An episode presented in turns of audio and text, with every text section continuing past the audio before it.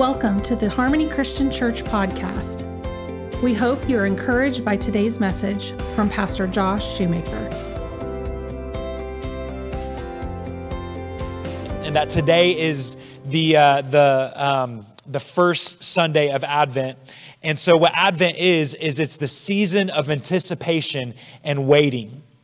It's the time before the incarnation of Jesus. So you have the Advent begins again. It always it begins the last or the Sunday before November 30th. And it goes all the way up till Christmas Eve. Christmas Eve night, we transition into from, from we're waiting for his incarnation to Christ is here incarnation has happened. What we've waited for has come. And so so this season of advent is about waiting. It's about how do you wait in this season? And so i have a couple scriptures here for you. Psalms 27 verse 14 says wait on the lord. Be of good courage and he shall strengthen your heart. Wait i say on the lord.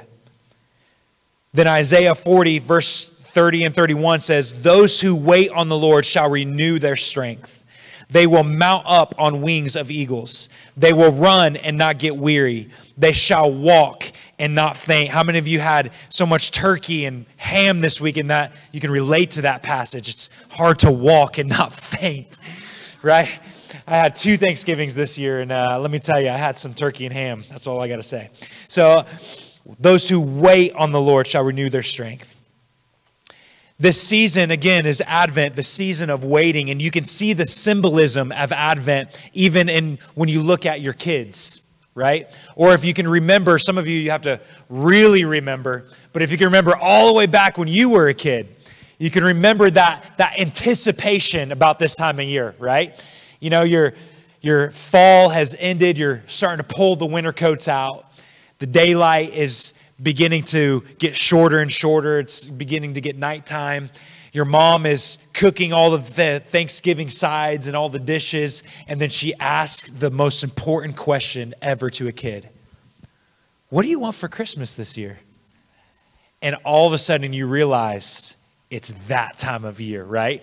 All the butterflies come back. You start getting excited. You cannot wait for Christmas morning. All of a sudden, the, kid who, who can't pick his underwear up off of the ground becomes the most organized person in the world, right? He begins making lists, right? And checking it twice. We got magazines at home, toy magazines, Meijer, and all the places. And my kids, again, who leave their socks everywhere, right? Are circling every item that they want and putting their initials beside it so we know which kid circled it, right? The, they become organized. They become just these, these OCD people so they know, you know, they're making their list for Christmas. And the anticipation just builds and builds and builds. And some kids aren't very good at waiting, right? How many of you were the kid that snuck into his mom and dad's closet and peeked into the, into the, into the closet to see what you were getting? Anybody? Okay, good. I got a few rebels with me. Yeah, yeah, I got a few of you.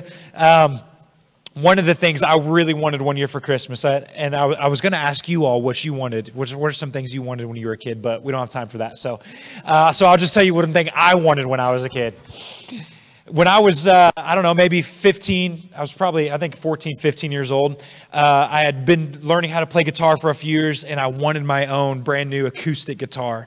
And I had it picked out. It was it was an Ovation MOD. My other board is what it was what it was called, and it was it was blue. It had like surfboards on it. I live in Indiana. I don't know why I wanted a guitar with surfboards on it, but I did. And so I was all excited about this guitar. And uh, uh, we went to Guitar Center. Mom and Dad took me down to Guitar Center sometime in November, early December. We are looking for it, uh, testing out different guitars. And so it's like I kind of knew already that I was probably getting a guitar for Christmas, right? And so, because they were kind of hinting at it, but I had to know for sure. And uh, mom and dad aren't here this morning, but maybe I'll cut this out on the podcast because they still don't know this secret because uh, they always listen. But I, I was pretty sure I was getting a guitar, but just to be sure, I looked in mom's checkbook to see if there was a purchase made. Amber said, You're a terrible person.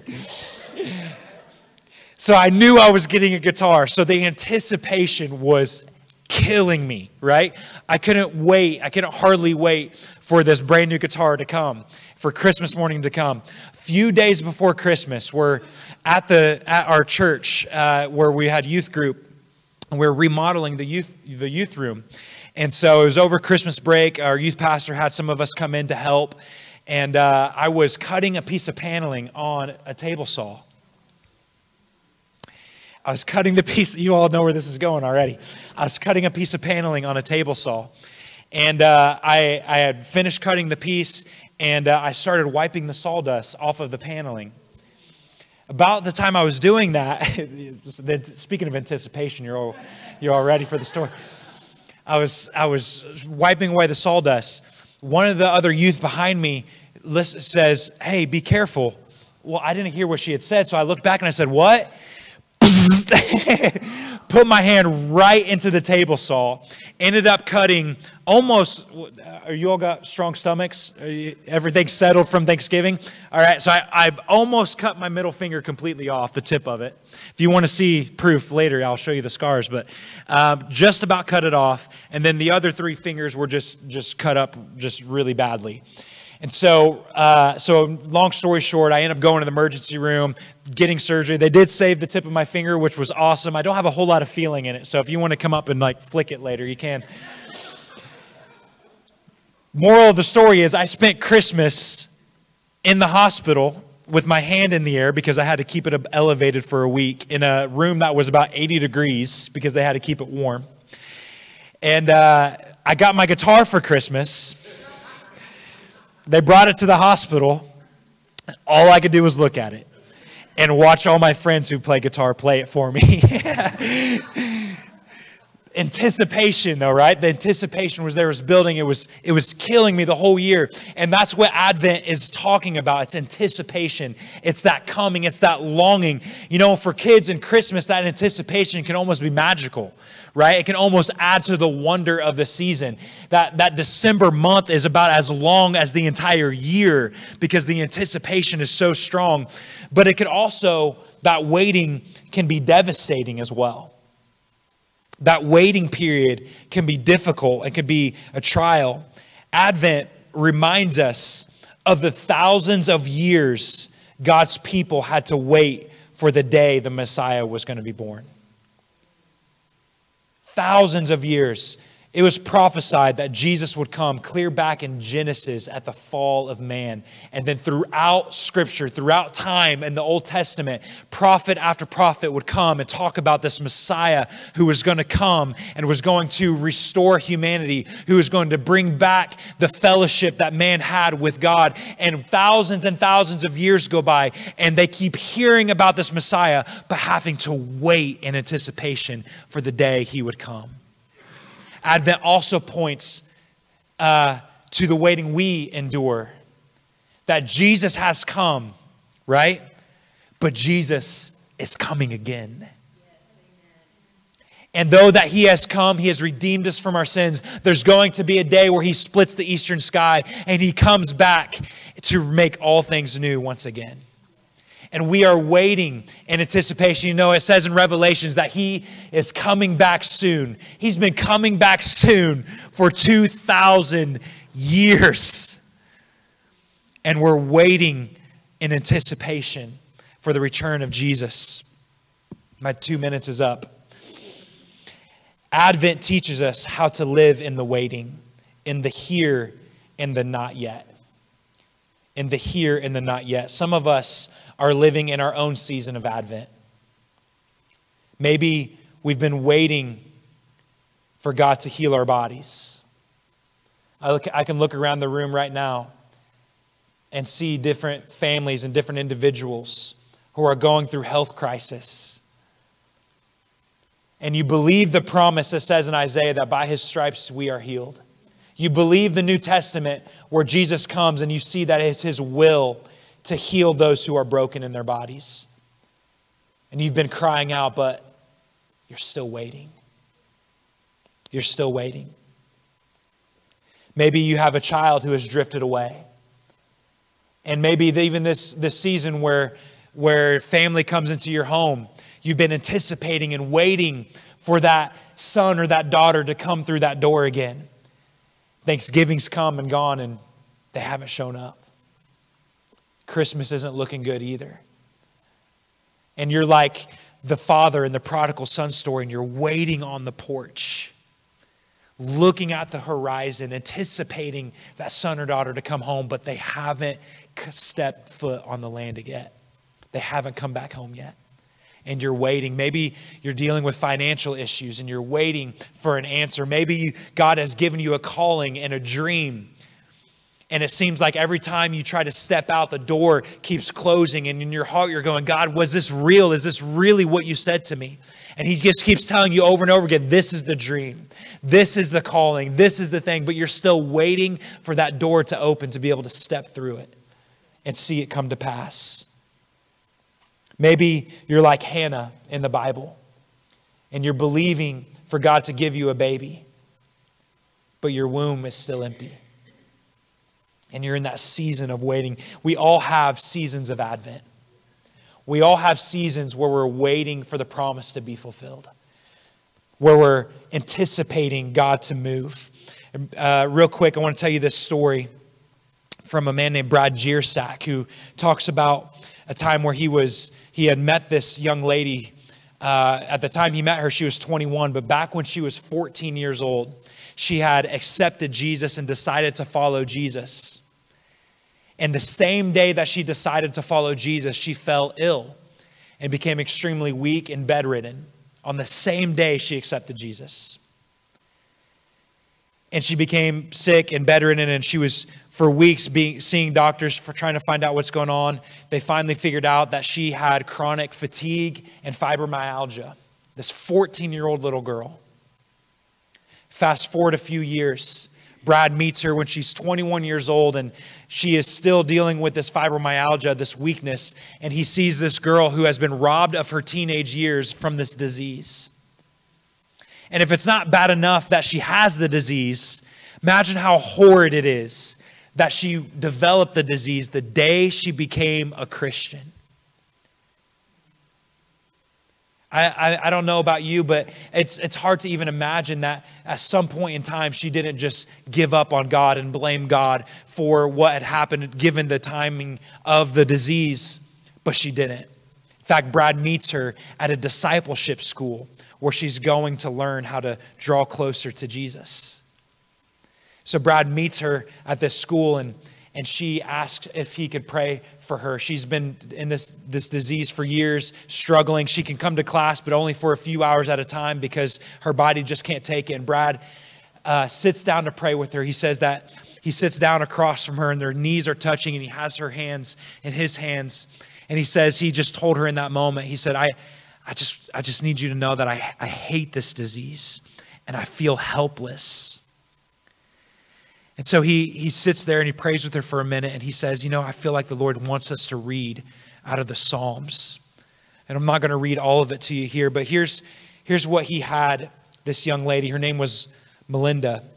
I'm sorry, Melena, Melanie. He had her read these Psalms, Psalm 6 and Psalms 13 as a prayer. Let me give you just a taste of these Psalms. Psalm 6, verse 2 says, Have mercy on me, O Lord, for I am weak. O Lord, heal me, for my bones are troubled. My soul also is greatly troubled, but you, O Lord, how long? I am weary with my groaning all night. I make my bed swim, drenched, and I drench my couch with tears. My eyes waste away because of grief. It grows old because of my enemies.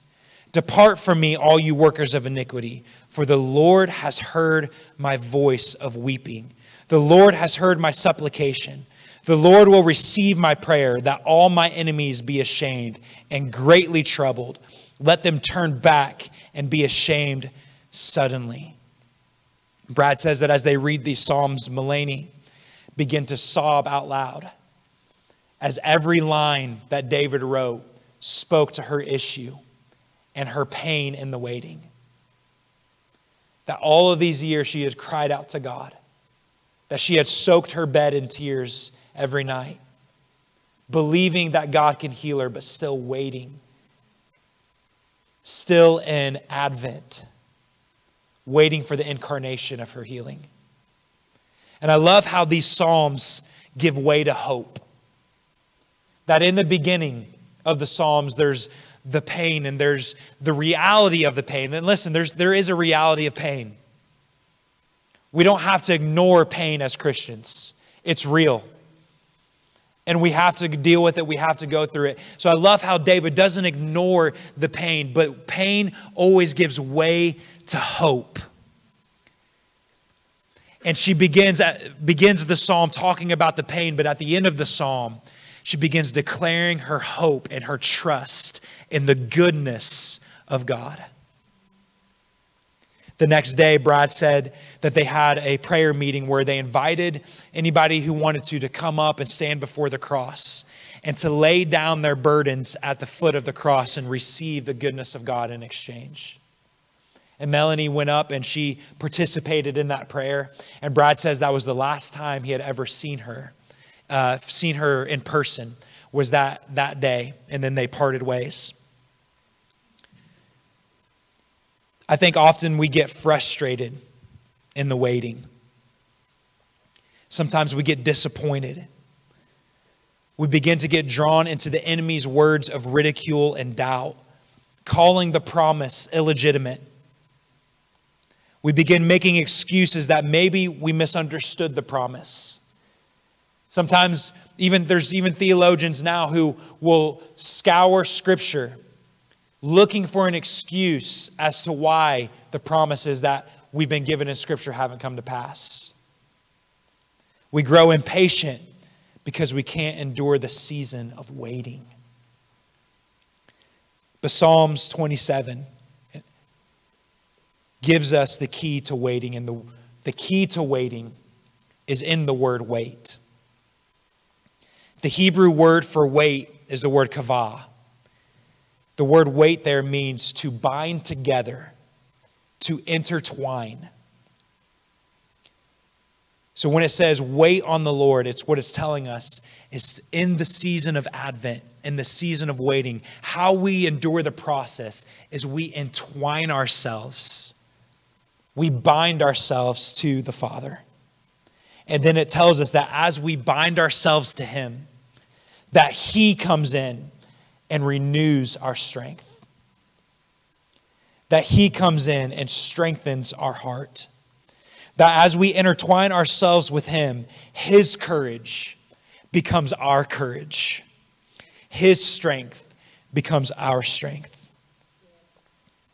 So, the key to enduring the waiting process, the key to holding on to the not yet, is to understand that He is. Revelations tells us. Jesus says that I am the Alpha and the Omega, that I am the He was, He is, and He is to come. And oftentimes we find ourselves waiting for the He is to come. And in that season of waiting for the coming of Jesus, we have to embrace the He isness of the Father. That in the waiting, we embrace the He isness. We intertwine ourselves with the Father, and He begins to strengthen us. He was, He is, He is to come, the Alpha and the Omega. He is everything in between. As Christians, we have to embrace the tension that He is now and He is yet to come. And we do that by binding ourselves to the He isness of the Father. But here's the good news as we wait in the now, there is a season that comes called He is Coming. There is a time when incarnation takes place, where the Advent gives way to incarnation. And we see this in the Christmas story. And we can see this in our story, and we can see this in Melanie's story. That the last time Brad had saw her was at that prayer meeting where she laid it all at the cross. But four years later, she ends up getting a hold of him and messaging him through Facebook. And she says, Brad, I don't know if I've ever told you this. She said, but the day that I went to the cross and laid all of my burdens, all of my struggles, all of my sorrow at the foot of the cross and exchanged it for his goodness, that very day, incarnation came. That very day, her Advent season was over, and she received full healing in her body. That the fibromyalgia and the chronic fatigue left her body, and she was strengthened. And from that very day that she prayed and gave it to the cross, she was completely and totally healed from her disease. Come on. And she said, Brad, I have proof of my healing. And she sent him pictures of her with her husband and their firstborn child. Her firstborn child, a dream that she never could have imagined when she was in the middle of the waiting season. So here's my what I want to encourage you with today. Some of you may be finding yourself in the season of waiting. I want to encourage you bind yourself to the Lord. Embrace the He isness of the Father. He never leaves us, He never forsakes us. That in the midst of our pain and our longing and even in our suffering, He is here. And as we bind ourselves to Him, His strength becomes our strength. His joy becomes our joy. His courage becomes our courage. And the amazing thing about the Father is that though we may have to Advent, there is a day of incarnation. There is a day of hope to look forward to. The day when we begin to step into the promise that He has given us. So don't ever give up on the promise. Don't ever give up on the promise. Jesus, we honor you today. Father, I thank you that you are with us, even in the seasons of waiting. And God, today we just choose to bind our hearts to you today. In fact, real if, if there's anybody here today who is in that season of waiting, I want to just pray for you today. If you would just raise your hand this morning. Father, I pray for strength and courage over these people today. God, that as they're in their season of waiting, in their season of Advent, God, where they can see the promise up ahead, but they're still in the season of waiting. They're still in the pregnancy period where they can feel the kicks of hope, but there has not been a birth yet. Jesus, I pray for those people that you would give them strength to endure the stretching, to endure the season of waiting, Father and God, to not lose hope, Father, that you would infuse them today with a fresh hope. And God, I thank you that the hope that we have in you is not like the world hopes, Father. God, that our hope isn't just some pie in the sky hope, but God, we have hope in you, and we know in that hope in you that we can trust you to see it to come to pass, Father. And so, Father, we pray for strength in the waiting season right now, Father. And God, we pray and anticipate the day of incarnation when we see the promise come to pass. And we lean and trust in you, Father. God, I thank you that you are with us, even in the waiting. We honor you today, Father. We bless your holy name. In Jesus' name I pray. Amen. Amen. Thank you for listening to this podcast. For more messages like this or information about our church, please visit harmonychurchfamily.org.